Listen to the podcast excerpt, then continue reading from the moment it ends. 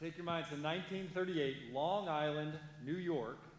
A man bought a high quality, extremely sensitive barometer. Now, if you don't know what a barometer is, a barometer measures atmospheric pressure and is used especially in forecasting the weather.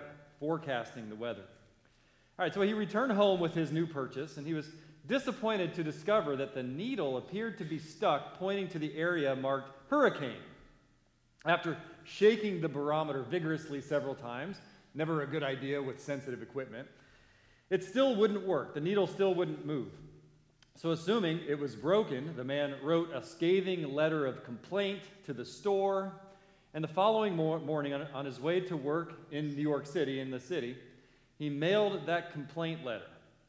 That evening after work, he returned to Long Island to find not only the barometer was missing, but his entire house was missing as a result of what came to be known as the hurricane of the century, the hurricane of 1938. I had never heard of the hurricane of 1938, but I looked it up. It's real. Here, this man had the most sophisticated device, and it was giving a warning hurricane. It was pinned on hurricane. He had all reason to believe it, but he angrily disbelieved it instead and oh, what a picture of disbelief. That's our part of our topic today. Uh, welcome to Community Grace, where we aim to believe in the one true God and everything He says. We have all reason to believe Him and to worship Him.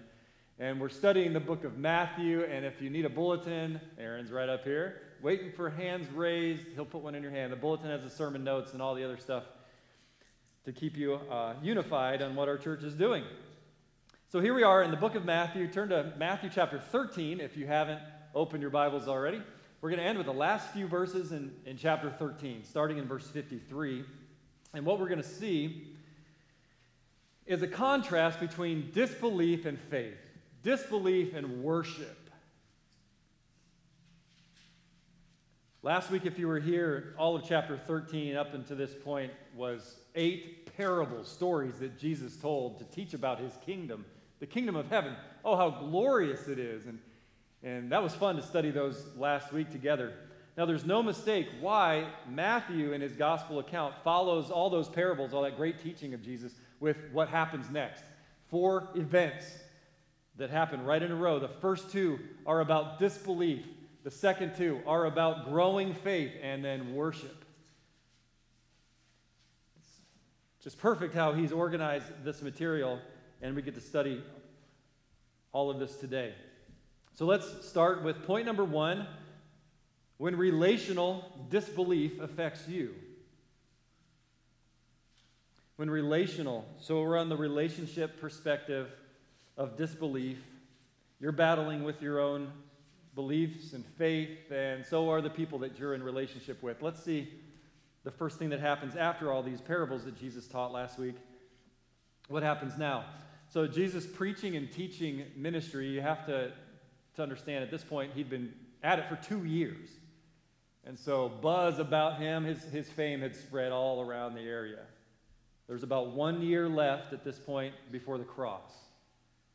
Starting in 13, verse 53, Jesus had finished captivating and convicting hearts with his parables, and it was time to move on. And so he departed from there, and it says he went to his hometown. That's the hometown of Nazareth. It was a, it was a two day, 40 mile journey. And so let's just journey with him in your minds. There, Jesus, his disciples, whoever was following him, walking 40 miles. And as they enter the town, uh, the area where he grew up, surely he started recognizing things. He started seeing the trees that he used to climb in his youth, and the hillsides he used to go explore with his friends, and the fields they used to play games in. And, and then as he gets into town, he starts probably seeing people that he recognizes. And he goes into the synagogue where he grew up worshiping as a youth. And there he begins to teach. Let's walk with him there to see how the people there are going to respond to him.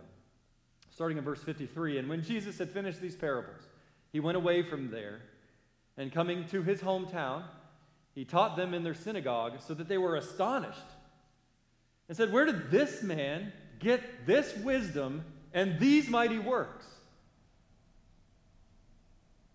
Is this not the carpenter's son? Is not his mother called Mary? Are not his brothers James and Joseph and Simon and Judas? And are not all his sisters with us? Where did this man get all these things? So they heard, they see. And what happened? What was their response? Verse 57 they took offense at him. And in reply, Jesus said to them, A prophet is not without honor except in his hometown and in his own household. And he did not do many mighty works there because of their unbelief. So, what did we see there? The first thing, they're astonished by the, the things he was saying and the works that, that he was performing. He was clearly demonstrating who he was as authority, as God, God's Messiah. But they doubted that Jesus' power and authority was actually from God, and so they took offense at him. They were offended by Jesus. Jesus does that to people. Here, I think, is the key to why a prophet may not be welcomed in his hometown, accepted by the relationships of his family, of the people who used to know him. Because they remember what he was like before. He did not demonstrate such mighty things. And now they see the change in his growth and his maturity and his holiness. And now he's Jesus. How does this apply to us? I think that still, if people remember the way we were in our youth, especially if we were really scoundrels, I know that hits close home, close to home to some people here. But just think of it. Now, years go by and you're, cha- you're changed. You've grown in maturity and holiness, and you're trying to, to, to proclaim truth to people. And people remember you in your youth that you didn't have all this prophetic power, but also they're challenged that if you've grown to this holiness, they examine themselves and think, I haven't grown in such holiness. And they don't like that conviction. One author puts it this way it was unpardonable for Jesus not to be commonplace like themselves. So they heard his words, they saw his works, and, and they refused to believe in him. They had disbelief, they denied him worship, and they missed out by rejecting Jesus based on these things. It says he did not perform many miracles in Nazareth. They didn't follow him, they didn't, they didn't gain anything from him. They missed out. They missed out from their unbelief. The same thing happens today. People hear God's word and they, they hear the words of Jesus, they hear about Jesus, they see a change, change lives all around them and what Jesus can do in the world all around them. And they reject Jesus based on these relational biases. How sad that the greatest treasure, Jesus himself, and his kingdom, which his parables described as the pearl of great price, would be missed because of these kind of biases. I just want to ask are you being affected in any, any way by personal disbelief based on your relationships? It's a heart check. Are you jealous or convicted based on somebody growing in their faith? Don't let that affect your worship, your faith in Jesus, your treasure in Christ, your growing in Him. Keep your eyes focused on Jesus and your relationship with Him. Now, as we move into chapter 14, Jesus, Matthew gives a striking account of public disbelief. Okay, so we've gone to relational disbelief of Jesus. Just let that sit and build, because it is building as Matthew goes on.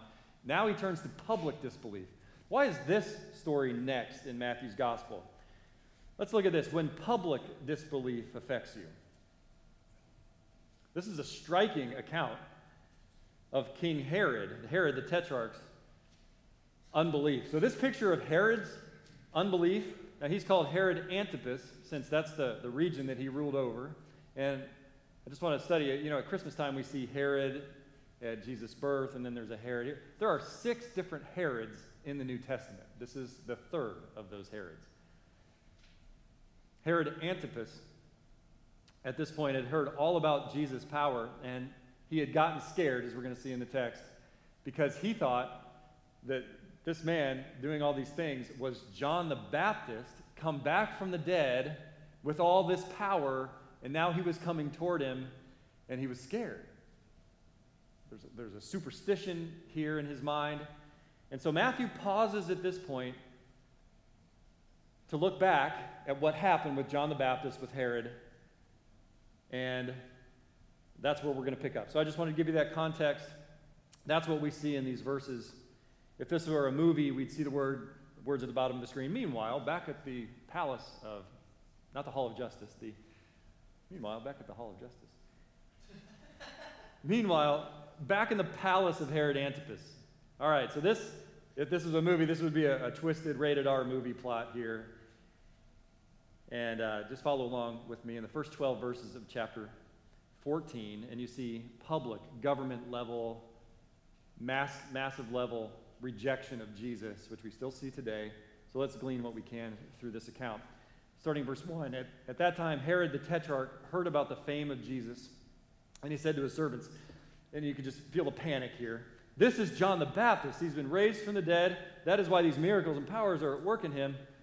For, and, and then Matthew gives the context. For Herod had seized John and bound him and put him in prison for the sake of Herodias, his brother Philip's wife. You remember a few weeks ago in chapter 11, we talked about John the Baptist from prison sending word to Jesus Are you really the Messiah? He had some doubt, um, like we all have doubt. So he's in this prison for this reason, and, and now Matthew's going to give us all the, the details here because it fits this part of his gospel account of Jesus. All right, I hope you're tracking with me. Uh, verse 4 Because John had been saying to him, It is not lawful for you to have her. This is an incestuous relationship that Herod was in. And John called him out. And so he put him in, so Herod put John in prison. Verse 5 And though he wanted to put him to death, he feared the people because they held him to be a prophet. Ah, politics, right? Verse 6 But when Herod's birthday came, the daughter of Herodias danced before the company and pleased Herod and his friends. This is the kind of dancing that is not appropriate. He ple- they pleased him so much in this banquet of revelry. Verse 7 so that he promised with an oath to give her whatever she might ask. Foolish, foolish king, creepy king. Prompted by her mother, she said, Give me the head of John the Baptist here on a platter. And the king was sorry because of his, but because of his oath and his guests, felt the pressure. He commanded it to be given. He sent and had John beheaded in prison, and his head was brought on a platter and given to the girl, and she brought it to her mother. What a terrible story. Verse 12 And the disciples came and took the body and buried it, and they went and told Jesus. Why is this story here in the workings of Jesus? Well, let's see what we learn here. John the Baptist, great man. Jesus called him the greatest prophet ever to live. We've studied him twice so far in the series. And here he was in trouble for speaking the truth in public to the authorities. Now remember that. In the public square, this is what the, disciples, the, the apostles went on the, throughout the book of Acts to model this as well. We proclaim our faith privately and publicly in the public square, whatever the cost, whatever may happen. That's following Jesus. John the Baptist had done that. Herod's disbelief in everything John was saying resulted in severe consequences, which does send a message to us that there could be severe consequences for following Jesus. We've got that, right? If Jesus is your greatest treasure, it doesn't matter. And those consequences are always worth it. Like one author said, it is better to lose a courageous head like John the Baptist than to have a useless head and keep it. So that's from John the Baptist's perspective. Now here's Herod's perspective. Here he was, a king, a worldly authority, under all the pressure, just like leaders in the public world are, anytime, at our time too, there's a lot of pressures, the power of the spirit of the age. The official term for that is the zeitgeist, the German term that means in every age there's a dominant spirit of the age that's in the driver's seat of culture. And we need to uh, address those pressures of our day and be like those who followed Jesus all along history and proclaim Jesus, how he's different, how he's better, how his truth is better than whatever the spirit of the age is that's opposing Christ. I took a few of my girls last week to Lakeland Christian Academy just a few days ago. They were having a worldview workshop, and it was enjoyable. We were there, and Rob Mansfield, one of the teachers there, presented on uh, worldview and critical race theory, which is certainly, I, I don't think any surprise to anybody here, part of the dominant spirit of the age today. And one of the points that he made was, in, he was talking about the spirit of the age, and, and there's, there's, there's that kind of thing, some kind of worldview has the driver's seat in the culture of the world. And right now, the most influential power today that's in the driver's seat is cultural Marxism. It's been building for some time, but just in the last couple de- decades now is just sweeping through. And one of its main tactics to destroy traditions is violence, confusion, chaos, division, and all these things that it pushes and pushes are caused to divide, confuse, cause violence. That's its stated goal against all traditional values and norms, which include freedom and liberty, includes the family. Destroy the family, end the, the family unit. Marriage, right now, gender is the big push. And most significantly, what stands in its way the most and always has Jesus, the church, Christians. It's a spiritual battle, it's an all out war. And that just has the, the driver's seat in the culture right now. Now, Jesus is still king on the throne and always will be. And he's allowed these things, the zeitgeist, the spirit of the age, these cultural movements, for his purposes. But we can rest assured he's still in control but we need to know what we're up against in each generation so we can remain steadfast and wise and understand the times that we live in so we can stand for Him, worship Him, serving Him. I just want to, to announce that we're planning to get together with several other churches in the area in the near future to have a workshop on this very topic. Hopefully, that'll be soon. Of course, we'll let you know when that comes. But that's the kind of thing that happens now in, in the public. And that disbelief, that public disbelief, does that affect you? Absolutely. And your faith? It can. And I want to appeal to you to be like John the Baptist and what Jesus teaches and let that strengthen your faith and not weaken it. No reason to fear. Okay, now both of these stories set up for a clear shift now. Jesus moves from those who do not believe, who would not believe him. They were filled with disbelief now into a couple more stories, uh, accounts of events of where people did believe and had growing faith all the way to full out worship. Let's see, number three, when need grows your faith. That's what I titled this. This is the story of the feeding of 5,000 men. That starts in verse 13. It's another very well known story. It's a mysterious and magnificent story. What Jesus does on this hillside and all the things that are going on here. Now, Matthew and all four Gospels report on this. This is one of the few stories that all four Gospel accounts, Matthew, Mark, Luke, and John, report on. Matthew emphasizes in his report on the growing faith of the disciples. Let's start in verse 13. Now, when Jesus heard this, that's the beheading of John, just imagine, he withdrew from there in a boat to a desolate place by himself.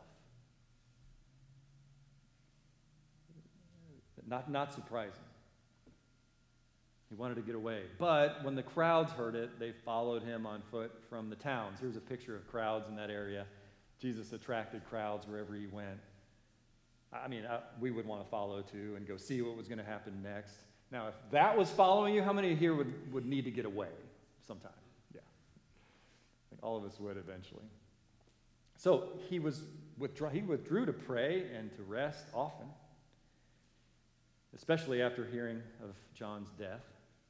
But the crowds found him, they swarmed him. And how did he respond? Verse 14.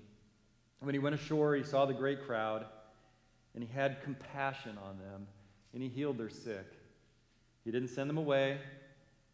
He wasn't mean. He wasn't impatient. He had compassion on them. And now, with these crowds, Jesus is going to test his followers. Verse 15. Now, when it was evening, so he'd spent all day there. It was evening. The disciples came to him and said, This is a desolate place, and the day is now over. Send the crowds away to go into the villages and buy food for themselves before it's too late. But Jesus said, Here's the test of his disciples and how, and how we see their growing faith here. Ready? I pray our faith grows here too. Jesus said, They need not go away. You give them something to eat. There is the test. How would the disciples respond? Verse 15, they said to him, We only have five loaves here and two fish. The disciples failed that test. Here's how they looked at their, their circumstances, thinking in human terms, physical world that we live in, limitations. They knew Jesus' power, they'd seen it for two years. But their focus is still on the tough situation, the physical limitations. And they said, We can't feed them. Here's the point when our minds are stuck on our physical limitations, on what we can control, what we can achieve in our own human power, we focus on the can't and we miss out on what Jesus can do. Never forget, He is the God of the impossible. I just have this on the screen so you see it in print. Jesus is the God of the impossible. And He proves it over and over again. He doesn't want us to forget that. So here's what happens. Verse 18 He said, You just see Him. I'm going to prove it to you once again. Bring the fish and the loaves to me. Then He ordered the crowds to sit down on the grass. And taking the five loaves and two fish, this is significant what he did first. He looked up to heaven and said a blessing. Never forget that everything begins with what? Prayer. We follow Jesus' model, and everything begins with praying first. So think of any, any tough situation that you're in. Okay, any tough situation that you're in, where you might say, This is overwhelming. I'm so stressed. I can't do this. Follow Jesus. Trust in Jesus. First thing he did was pray. That brings in his power into the situation. So he looked up, he prayed to his father, he said a blessing. Then he broke, the, then he does the miracle. Then he provides the needs. Then he broke the loaves and gave them to the disciples, and the disciples gave them to the crowds, and they all ate and were satisfied. And they took up 12 baskets full of broken pieces left over. And those who ate were about 5,000 men, besides women and children. So you look at a crowd of about 15 to 20,000 people here, all fed, all believing to some extent at that point that Jesus is the God of the impossible. And he's saying that same thing to you today through his Holy Spirit, through his word, as we read about this. We see he prayed, he fed, he had the disciples help, and he helped them see their insufficiency to do it on themselves. They saw that now. Have you seen that? And then he saw that he is fully sufficient to care for the need, to provide. He provided a feast that no one thought possible just an hour before. But notice he just Jesus is like this. God is like this. He just kind of winks and says, He didn't just stop at meeting the needs. Look at verse 20 again. He produced an overabundance 12 baskets left over. How many disciples were there? 12. It's like he gave them a, a re- constant reminder of, of his sufficiency to trust him that they had to carry out with them. I'm not going to forget that likely when I'm carrying the reminder, this overstuffed basket of leftovers from this miracle. God will do the same thing in your life today. This is the king that we follow, that we worship. He's growing this faith in them and in us today. I love Philippians 4:19 that just says it flat out and we can memorize this and believe this. Listen, my God will supply all your needs according to his riches in glory in Christ Jesus. So, look up, pray a lot, Call out to God, trust Him, have eyes to see what He can do. And that leads us into worship. And that's exactly where the text goes next. So, title point four when we arrive at worshiping the King.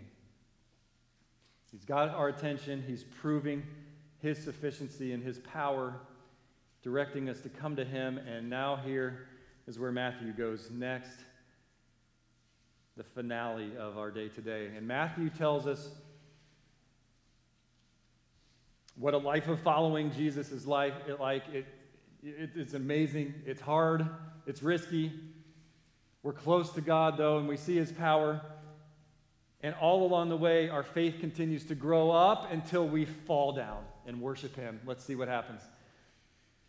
Verses 22 Oh, on. Immediately, he, he made the disciples get up into the boat and go before him to the other side. Okay, so they just fed. They've got their, they've got their reminders. They're, he said, okay, now you guys get in the boat, take your baskets. There they are 12 guys, 12 baskets.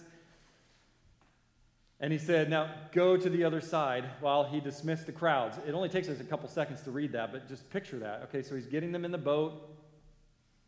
He's dismissing the crowds. That probably took a long time.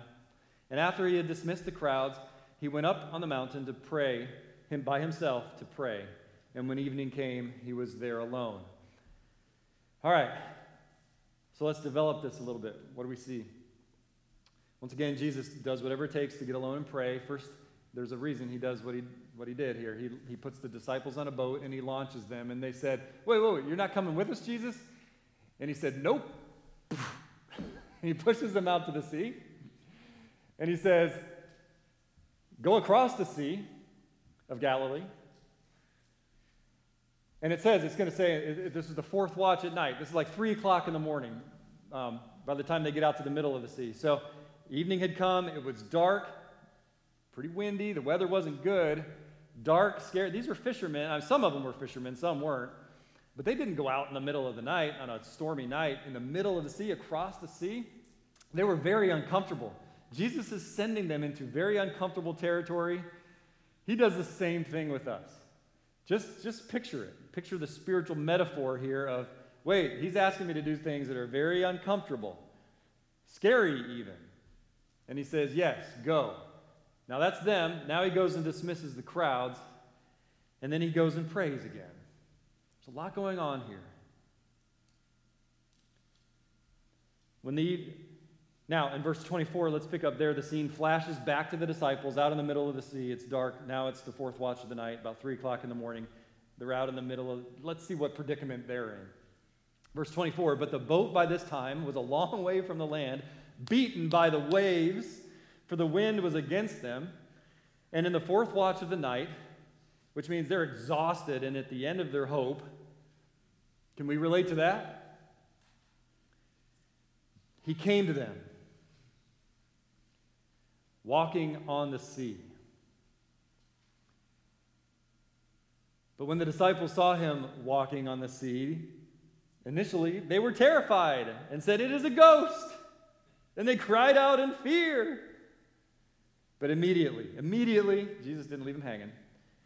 Jesus spoke to them, saying, Three things, and we're going to look at these. Take heart, it is I. Do not be afraid. He came to them. Yeah, he sends them out into the dark sea, but he came to them. They began to panic and fear. I think we might have been too, a little afraid seeing that. But he calms them. He calms them by saying three things. I want you to hear these today. He's speaking to you. Take heart, take courage.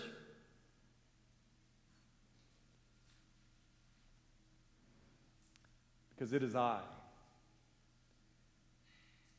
Just think of that the great I am.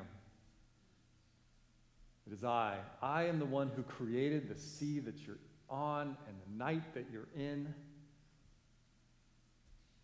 I, who you believe and follow, who you've seen deliver and work miracles and learned all the truth from.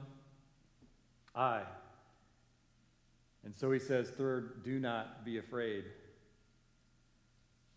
And he is the same basis of our confidence and our faith and our trust and our worship today.